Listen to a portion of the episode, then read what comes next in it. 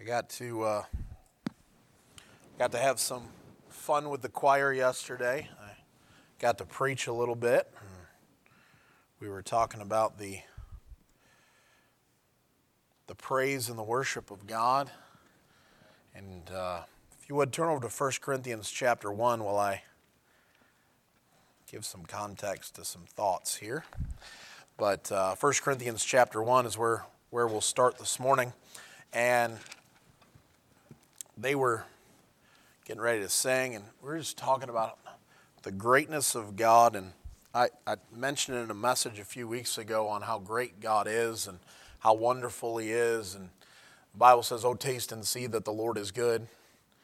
And you start finding out how good God is and just how simple that word is. God's just, He's good. uh, there's not a lot of good things in the world that you can find. We attempt to be good and we never really succeed, right? We attempt to be good and we can last a little bit, but God has never failed to be good. And so it is wonderful. That's why He's so wonderful, and that's why He's so great, and that's why it's how unsearchable is His greatness. Uh, you can't figure out how great God is. You've never exhausted the greatness of God, and you never will. Uh, but here we are in 1 Corinthians chapter 1, and you want to talk about some greatness and how great God is, because really this is this whole chapter wouldn't be about us. But get down to verse number 18. We're going to read a little bit this morning. Uh, 1 Corinthians chapter 1, verse 18, we'll start. We'll read all the way to the end of the chapter. He says, For the preaching of the cross is to them that perish foolishness. But unto us which are saved, it is the power of God. For it is written, I will destroy the wisdom of the wise, and will bring to nothing the understanding of the prudent. Where is the wise? Where is the scribe? Where is the disputer of this world? Hath not God made foolish the wisdom of this world? For after that, in the wisdom of God, the world by wisdom knew not God. It pleased God by the foolishness of preaching to save them that believe. For the Jews require a sign, and the Greeks seek after wisdom, but we preach Christ crucified. Unto the Jews a stumbling block, and unto the Greeks foolishness. But unto them which are called, both Jews and Greeks, Christ the power of God and the wisdom of God because the foolishness of God is wiser than men, and the weakness of God is stronger than men. For you see your calling, brethren, how that not many wise men after the flesh, not many mighty, not many noble are called. But God hath chosen the foolish things of the world to confound the wise. And God hath chosen the weak things of the world to confound the things which are mighty. And base things of the world and things which are despised hath God chosen, and things which are not to bring to naught things that are that no flesh should glory in his presence. But of him are ye in Christ Jesus, who of God has made unto us wisdom and righteousness and sanctification and redemption, that according as it is written, He that glorieth, let him glory in the Lord. As Paul's writing here to the church at Corinth, and of course, the church at Corinth is, is the most carnal church that Paul really dealt with. We see that over and over again.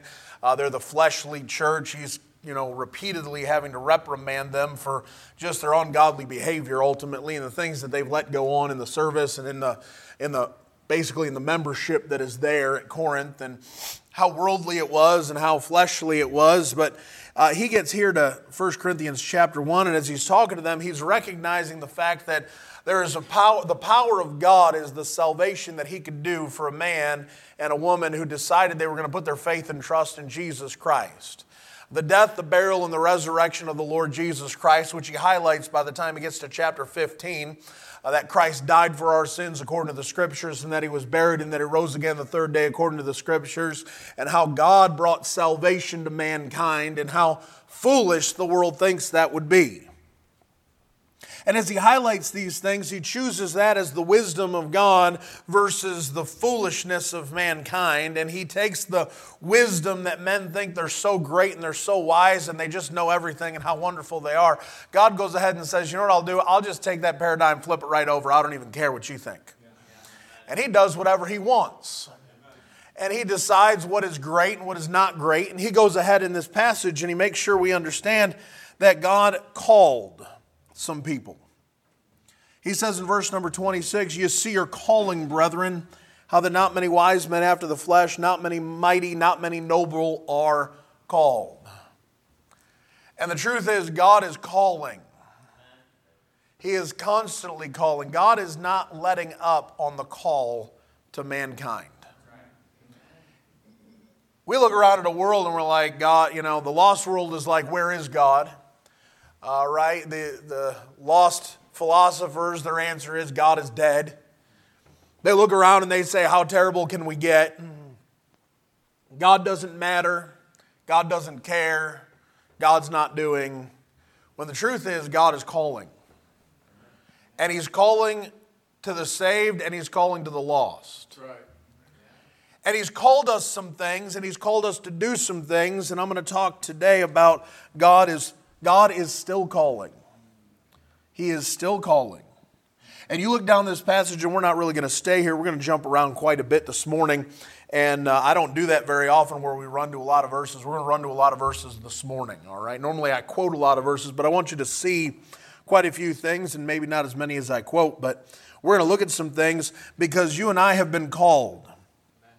There's a calling that has happened. And, you know, it says that it's not many wise men after the flesh, not many mighty, and not many noble. Uh, you don't need some notoriety to have God talk to you. Uh, thankfully, because we, uh, let's face it, the vast majority, if not the entirety of this room, would go, Yeah, I wouldn't have been in that list. If I had to be mighty, if I had to be noble, if I had to be wise, I probably wouldn't have made that list the day the Lord found me. Come on. Right? I, let's be honest. We weren't that great.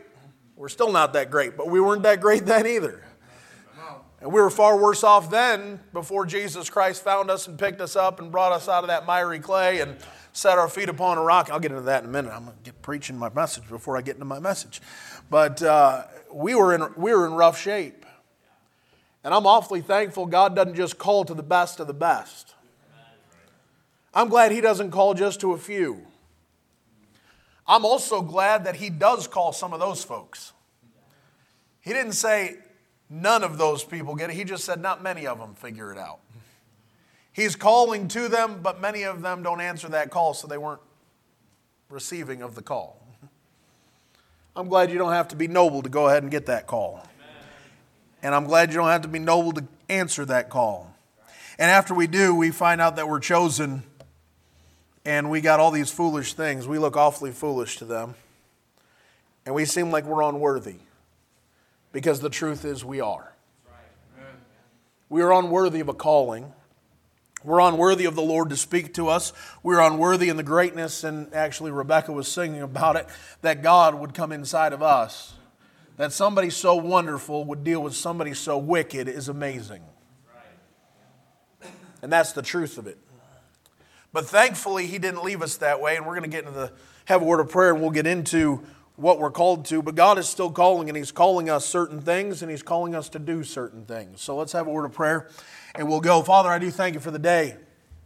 I thank you for, Lord, allowing us to be able to be here and to meet freely, to be able to open up a Bible and, Father, give the sense of the matter, Lord, and be able to talk about these things. And I do pray you would give me wisdom as I speak. Help me not to say anything I shouldn't. Help me to phrase everything the way that it ought to be phrased. Lord, that the words would be edifying and perfect in the way that you want them to be. Father, that it would be entire and you would be able to get all the praise and the honor and the glory, that it would be all of you and none of me. And Lord, I do pray that you would help us this morning to recognize that we have been called and the Lord is still calling and he still wants us. And Lord, I do pray that you would I just bless the service today. I pray if someone here has never heard that call or they've never received that call that Jesus Christ can save to the uttermost, that they'd answer it and they would go ahead and trust Jesus Christ today. And Father, once again, we pray you'd get the praise, the honor, and the glory this day. Even so, come, Lord Jesus. Amen. Amen. If you would grab your Bibles and turn over to 1 Peter, the book of 1 Peter, chapter 2. 1 Peter chapter 2. And I'm going to attempt to not read huge passages for all of these. Uh, some of these are very difficult, all right, because uh, you got to get some context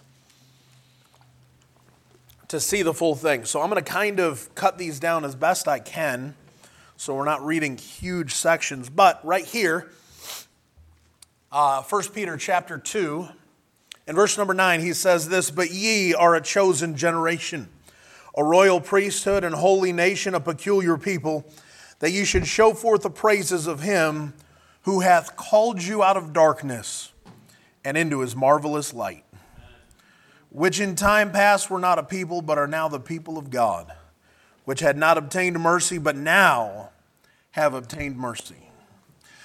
Uh, the first calling you find out is that God is calling men to redemption ultimately. Uh, he's calling them to be redeemed. He's taking them out of darkness. He's calling them, they're in the dark. And he's still calling and he's calling, and they're in the darkness of sin. They're in the darkness of the blindness in part that is going on. Here, part of that blindness that God is allowing the devil to do, and he's trying to blind the minds of them which believe not, lest the light of the glorious gospel should shine in their hearts. And the devil's trying to blind them and keep them in the dark, and God's looking at them going, No, I'm going to give you some light. I'm going to try to get you to see what I want you to see. I'm going to call you out of that darkness and into my marvelous light so that I can give you mercy. Notice we obtained mercy the day we got out of darkness and were put in the light. You go back in John chapter 1, of course, in the beginning was the Word, and the Word was with God, and the Word was God. The same was in the beginning with God. And the right, and he comes in, and who is he? He's the light. And the light shined in a dark place. And he comes in in John chapter 3, right? Men love darkness rather than light because their deeds are evil. And they hate the light. Why? Because their deeds will get reproved if they're put in the light. That's right. What's the Lord trying to do? He's trying to get a little light to him to say, hey, you aren't as good as you think you are. The wisdom that you had in the world is that we can be good enough. Well, if I just turn over a new leaf and if I just try harder and if I just do better, it'll make up for all the things that I've done in my past. The problem is, it doesn't eliminate your past. There has to be a payment made for the past. And it's not your good works that can make any pay- payment for it. The Bible says that without the shedding of blood, there is no remission of sins. None of those things can be paid for without blood being shed. And Jesus Christ goes ahead and makes the offering for sin once for all, the just for the unjust, that we might be reconciled unto God. He wants to bring you out of darkness and sin and transgression and put you into the marvelous light of the salvation of Jesus Christ and the truth of the gospel. He wants to lighten the, li- the eyes of the Gentiles and go ahead and give them the gospel so that they can know their sins can be forgiven forever. He is still calling men today to come out of darkness and step into the light and find the salvation that Jesus Christ only offers. Amen. Say, do men all answer that call? No. Sadly, they don't. Broad is the way that leadeth to destruction, and many there be that go in thereat. They choose that direction. They choose, to, they choose to go the wide path.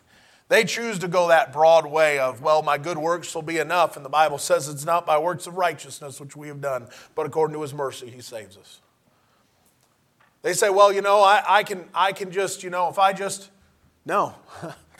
Neither is there salvation in any other, for there is none other name under heaven given among men whereby we must be saved. He's trying to get them light. He's trying to get them truth. He's trying to get them the answer. You know what they have to decide? Whether they'll take the answer. One of the craziest portions, I think, of the crucifixion of Jesus Christ is Pilate. Because Pilate tries to get out of it, doesn't he? He does everything I think he possibly could to get out of being the one who has to sign the order to have him crucified. I mean, he goes ahead and he, he questions him. He gets up in front of everybody and he's like, uh, you know, I find no fault in him. Don't you want me to let him go? And they're like, no. He broke our law. By our law, he ought to die. Why? Because he called himself the Son of God. And Pilate's answer to that is still, I find no fault in him at all. I, I can't even find a fault that he could be the Son of God. I don't even know.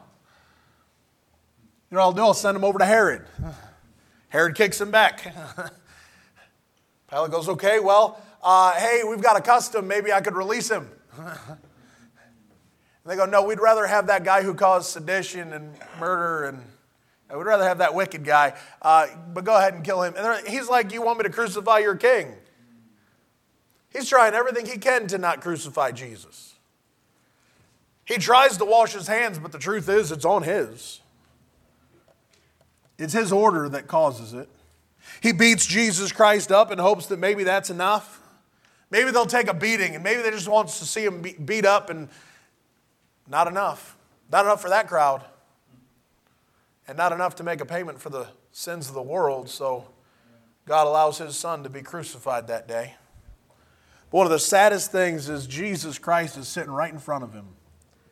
And Pilate walks in and when he hears that idea of, that, of him being the Son of God, he walks in and goes, Whence art thou? Where did you come from? Who are you? Because if you're not from around here, and Jesus doesn't answer him, he says, ultimately, it is, I've given you enough truth. Pilate's reply is, Well, what is truth? And he walks out. He had truth sitting in front of him. He had the light right there. He had the answer right there, and he walked away. You say, Did Pilate get saved after? I have no idea. I hope so. I mean, how could you have the light sitting right in front of you three days later after you've killed it? The light comes back. He's the one who sits there and tells those guards, Make it as sure as you can. I don't know what to do. I don't think you're going to keep it secured, but go ahead and do what you can. He said he's coming out. He's probably coming out. I heard, I heard about this now. The centurion knew, standing there at the cross, truly this man was the Son of God. Say, what's God trying to do? He's trying to get you out of darkness and put you in the light. He's trying to get you to see the truth of the gospel and the goodness of a wonderful God who wants to save you. He wants to be your wonderful Savior. And if Jesus Christ isn't your Savior this morning, the rest of this message means nothing. Because if you don't answer that call, the rest of it you can't even do. You need to answer the call that Jesus Christ is sending right now of you must be born again. Believe on the Lord Jesus Christ and thou shalt be saved. He's calling now. Whosoever will, let him come, take a drink of the water of life freely. He's looking around, going, Come unto me, all ye that labor and are heavy laden, and I will give you rest. Take my yoke and learn of me, for I am meek and lowly in heart, and ye shall find rest on yours. He's calling. There's no shortage of his call. There may be a shortage of answers, but there's a whole lot in his call. Look over at Romans, actually, 1 Corinthians. Go back to 1 Corinthians chapter 1. 1 Corinthians chapter 1.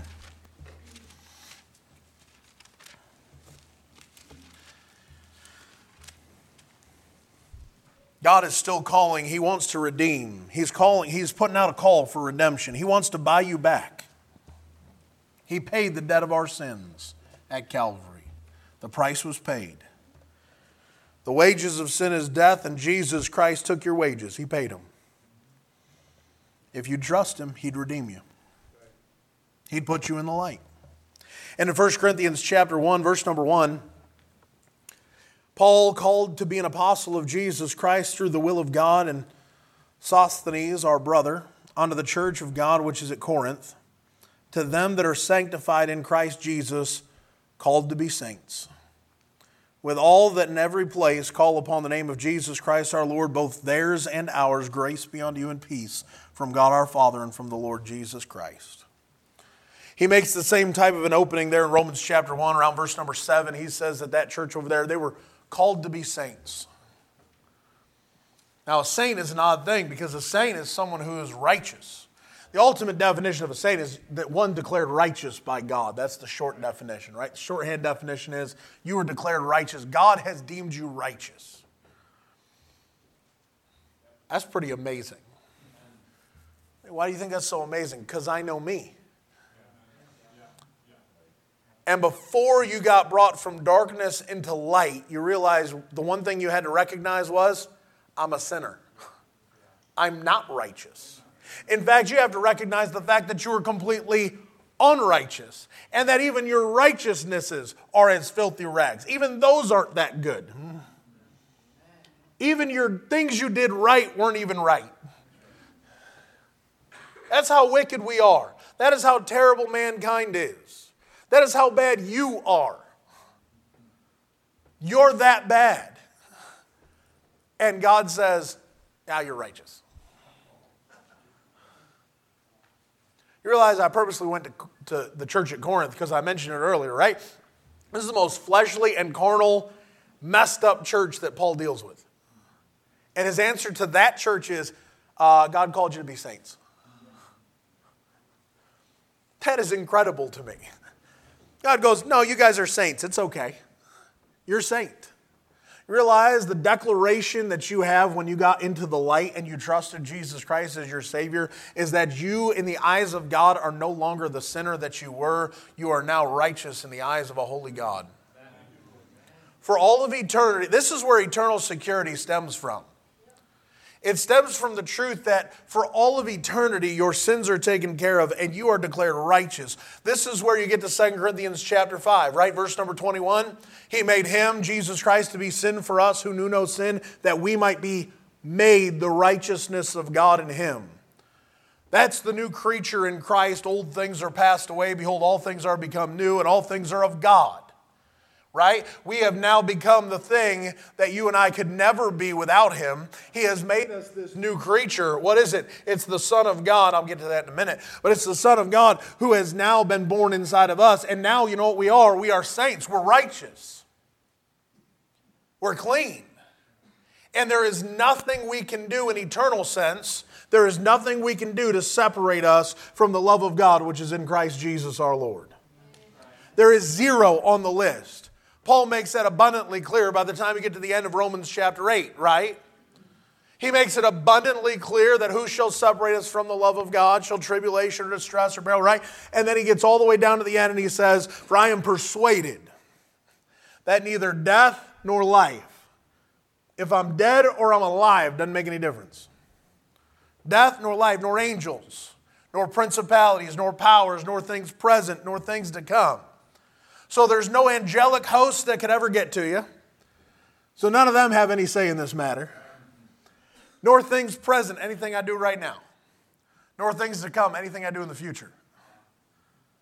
Well, when God saved you, didn't He wash away all of your past? Right? Well, then, if He washed away all of your past, there's nothing back there that can get to you. And now there's nothing I can do right now to change it. And there's nothing in my future that can change it nor things to come, nor height nor depth. Doesn't matter if I'm on top of Mount Everest or I'm down in the lowest parts of hell. Makes no difference. Nor any other creature. Now that's the fun one for me.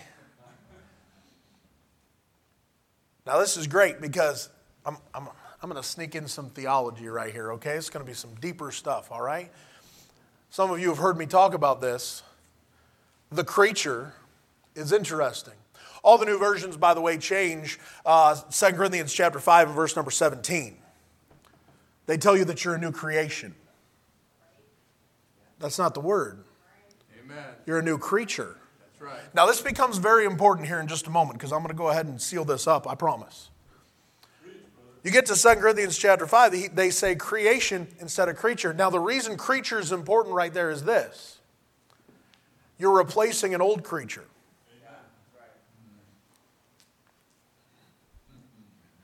Now, this is going to be twofold right here. You go back early. I'm not going to make you turn to all these places. This is extra. None of this is in my notes. So, this is just fun for me, okay? And if it's not fun for you, I'm sorry. I'll get back to the message in a moment, okay? Uh, Ezekiel chapter 1 and Ezekiel chapter 10, you have these creatures that come out. And they're literally called creatures. You say, what are they? They're the cherubs. And the four creatures come out. You find out in Ezekiel chapter 28 that there's one missing. His name was Lucifer. He was the anointed cherub that covereth, and I have set thee so. So, you know what the cherubs are? They're called creatures. Lucifer was a creature.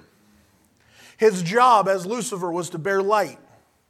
And he was made with pipes and tabrets. He was also gold and nine precious stones. Now, this is about to get real interesting. The church steps in in the New Testament. As a saved individual, you're called a new creature. You've replaced an old creature. Say, what one did you replace? You replaced Lucifer. Revelation, you and I have an abode, and it's particular to the church. Amen. And it's the New Jerusalem, coming down from God as a bride adorned, right? Amen. And what's she adorned with? Well, she's adorned with streets of gold. And she's covered with every precious stone. She's got actually 12 stones. She got better than her predecessor. Amen. And they cease not day and night to praise. Oh, that's singing. You mean, wait a minute. You mean the old creature got replaced by a new one, and that new one is the Christian? That's right who's a new creature in Christ. By the way, you get to Romans chapter 8 that there's not a creature that can separate you from the love of God which is in Christ Jesus. That's the old one and any of the new ones. You realize, right? The idea, the Catholic Church, their answer is, uh, we just, we'll just stop the sacraments. You can't have salvation. That's how they, that's how they topple governments. That's how they take control. You realize that if I decide that we aren't going to have communion here at the church, makes no difference. Not to your salvation. I can't even walk up to you. I can't be like, hey, Brother Viscom, you're not saved anymore. I have zero say in the matter. I have zero say. But you know what else is great? I'm one of those creatures. And since there's nothing presently that I can do and nothing in the future that I could do to mess it up, I still can't mess it up. And in case that wasn't good enough, the answer was that no creature. Well, I'm one of those. So then I can't mess it up. And by the way, that also means the devil can't mess you up either. Because he's a creature. And he can't do anything about your salvation either.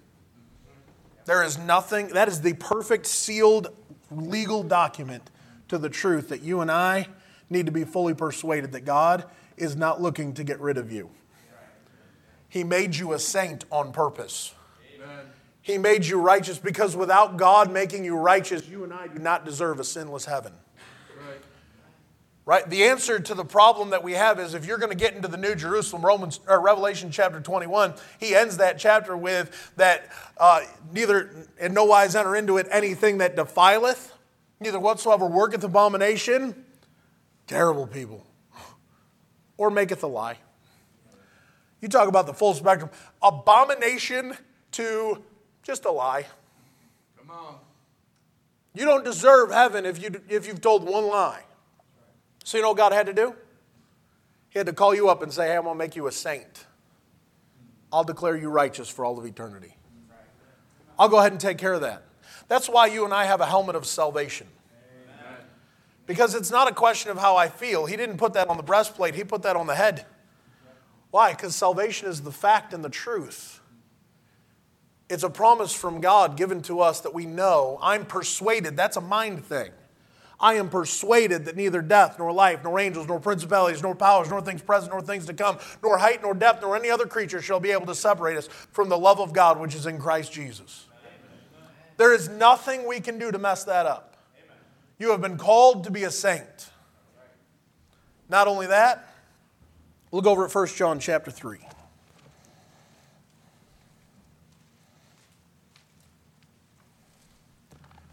I might have learned really well from my predecessor.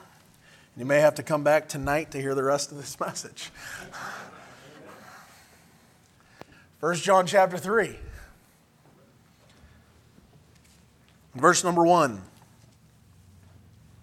I love this passage. This is one of, this is one of the most blessed chapters in the book right here. But he says in verse number 1 Behold, what manner, 1 John 3 1, behold, what manner of love the Father hath bestowed upon us, that we should be called the sons of God. Therefore, the world knoweth us not because it knew him not, beloved. Now are we the sons of God, and it doth not yet appear what we shall be, but we know that when he shall appear, we shall be like him, for we shall see him as he is. Uh, not only did he call you to redemption, not only did he call you righteous, he called you a relative. He brought you in as a son. Now, this is incredible right here. He gives us, of course, Galatians, we have the adoption of sons. And he sends in the spirit of his his son into our hearts. And we get to cry, Abba, Father. We get to choose to go ahead and have a personal relationship. Realize God's goal was a relationship, was to have you be as close to Him as a father to a son. Amen. That's interesting. You've heard me mention it plenty of times. The first time love is used is purposeful. God is purposeful about when He uses a word in the Bible. First time it's used is Genesis 22. Abraham, take now thy son, thine only son Isaac, whom thou lovest. First time it's used. Carries it all the way to John chapter 3 and verse 16. For God so loved the world that he gave his only begotten Son. Then it carries over to 1 John chapter 3 Behold, what manner of love the Father hath bestowed upon us, that not only did he send his Son, he made us his Son. Yeah. That is unbelievable that the God of the universe would want to go ahead and call me his kid. You and I have gone to grocery stores. And we have said this phrase, guaranteed, glad that's not my kid. Right? Thankfully, that never happens here at church. Uh, anyways, um, moving on. Uh, right? The answer I'm glad that's not my kid. You know what God says? I wish that was mine. Amen. Amen. Wish that was my kid.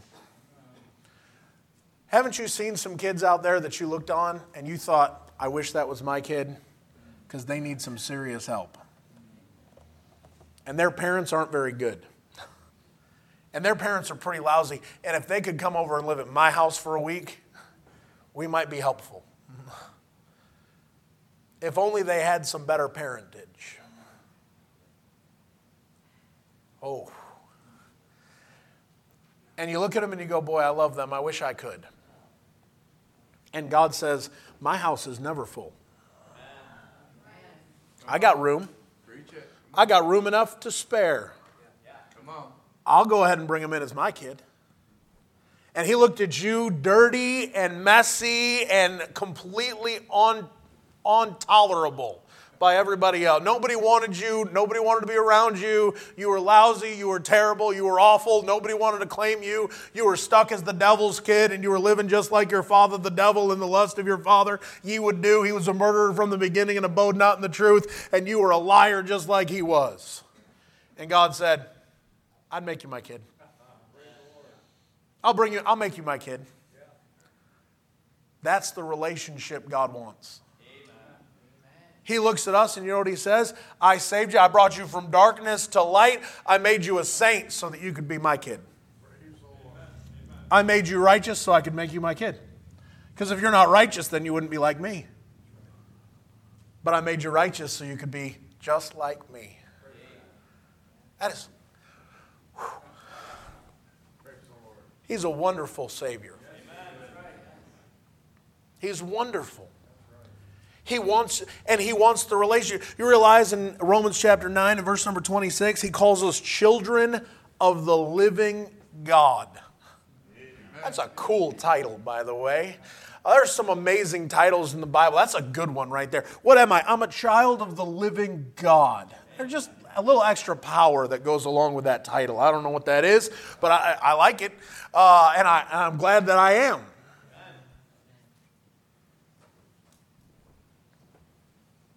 We're children. He wants to adopt it. That is the relationship he wants. He wants you to be able to come to him just like you would your father. The struggle that we have is too many fathers were terrible fathers. For one, they didn't show up. Sometimes they just weren't there. Some of them I'm not preaching on Father's Day, so I'm going to slide a couple things in, gentlemen. Brother Grady's with us, so I'll slide a couple things in. They weren't there. They didn't provide the right needs. They didn't show the right love. They didn't have any compassion. So that's my wife's job. It's not what I find of my father. Right, that's right.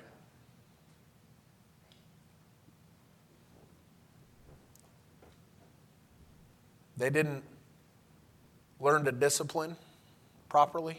Come on. They either overindulged in their desire to reprimand and got aggressive in their nature, or they just delayed to go ahead and bring judgment. I find whom the Lord loveth, he chasteneth, Amen. and scourgeth every son whom he receiveth. Well, then the chastening hand of God is pretty good. Knowing that the goodness of God leadeth thee to repentance. Even his chastening is good because he did it for your profit instead of his pleasure. Too many fathers provoke their children to wrath.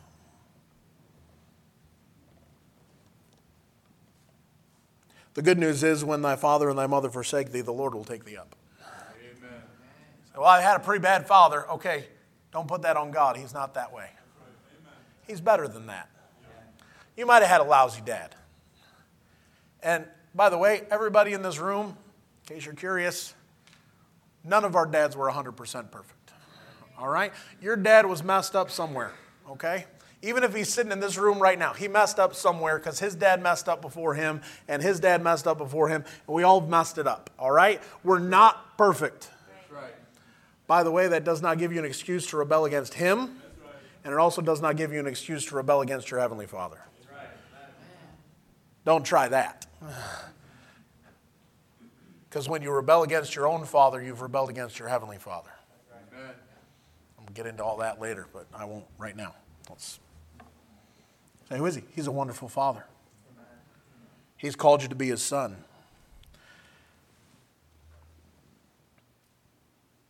I'm going to get to some of this later, but I'm going to close out here in just a moment. I don't want to take more time than I should this morning. I'm going to jump ahead a little bit and give you part of the ending. And tonight I'm going to jump back and we're going to finish. Okay? You think just for a little bit. God's called. He's called us to salvation, right? He's redeemed us. He took us from darkness to put us in the light. When He put us in the light, we saw how wicked we were.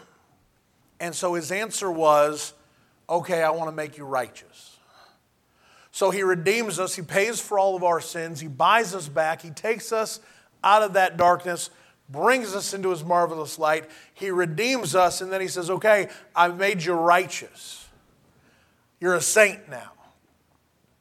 I've declared that. You are, you are a saint for all of eternity. Congratulations. You're all saints. No statues, but you're saints, all right?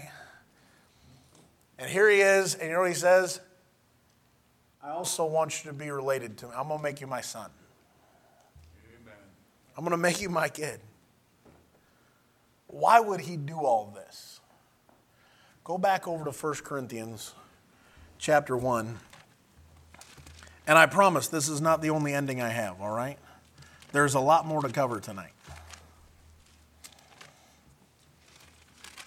And I wasn't planning on this being two parts, but I don't really want to plow through the last part of it, okay?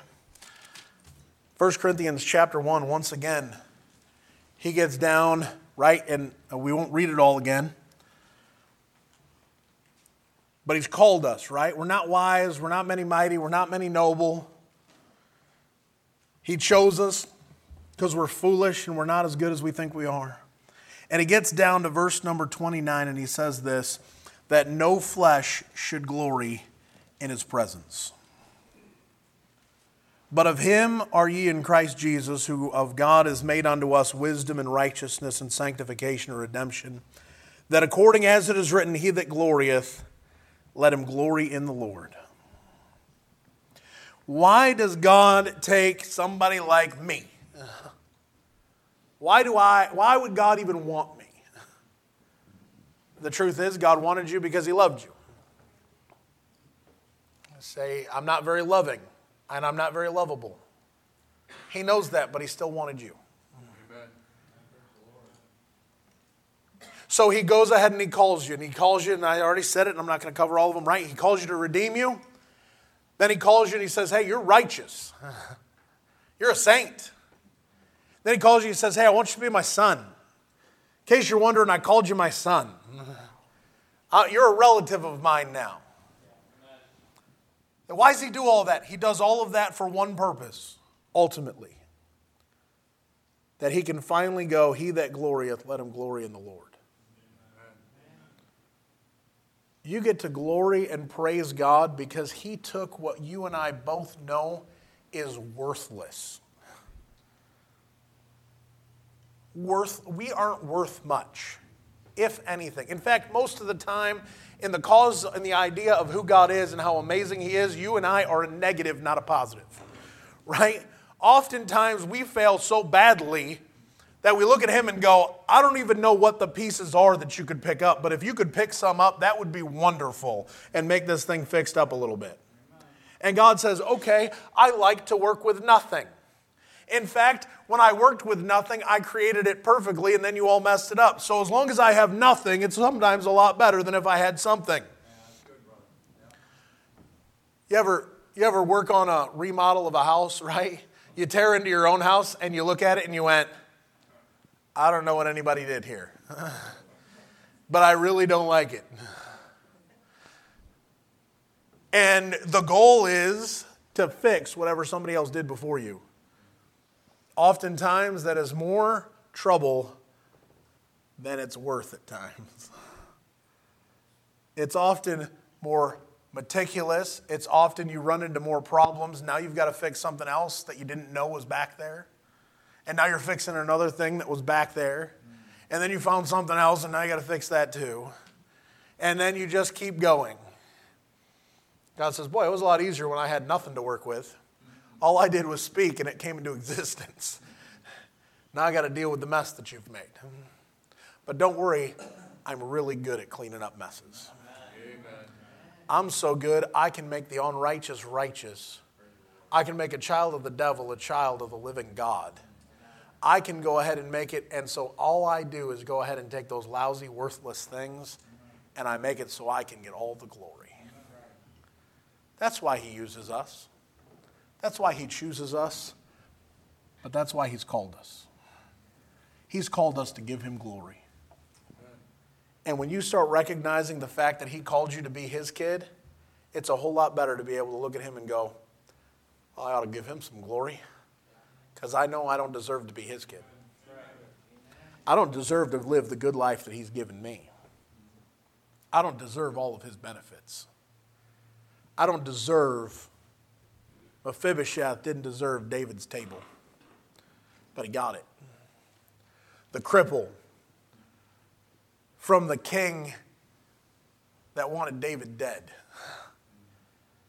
The cripple from the line of the people who would gladly have wiped David off the map. The cripple from a fall. David says, Come eat at my table, and you'll eat there forever. And I'll make you as one of the king's sons. Mephibosheth goes, What am I? I'm just a dog. I don't deserve this. David says, You're right. You're right, but I'm giving it to you anyways. When you recognize how great God is, you know what it'll make you do? It'll make you glorify Him, and not just with your words, it'll make you glorify Him with your life. Because He's worth all of that glory. Let's go ahead and stand this morning.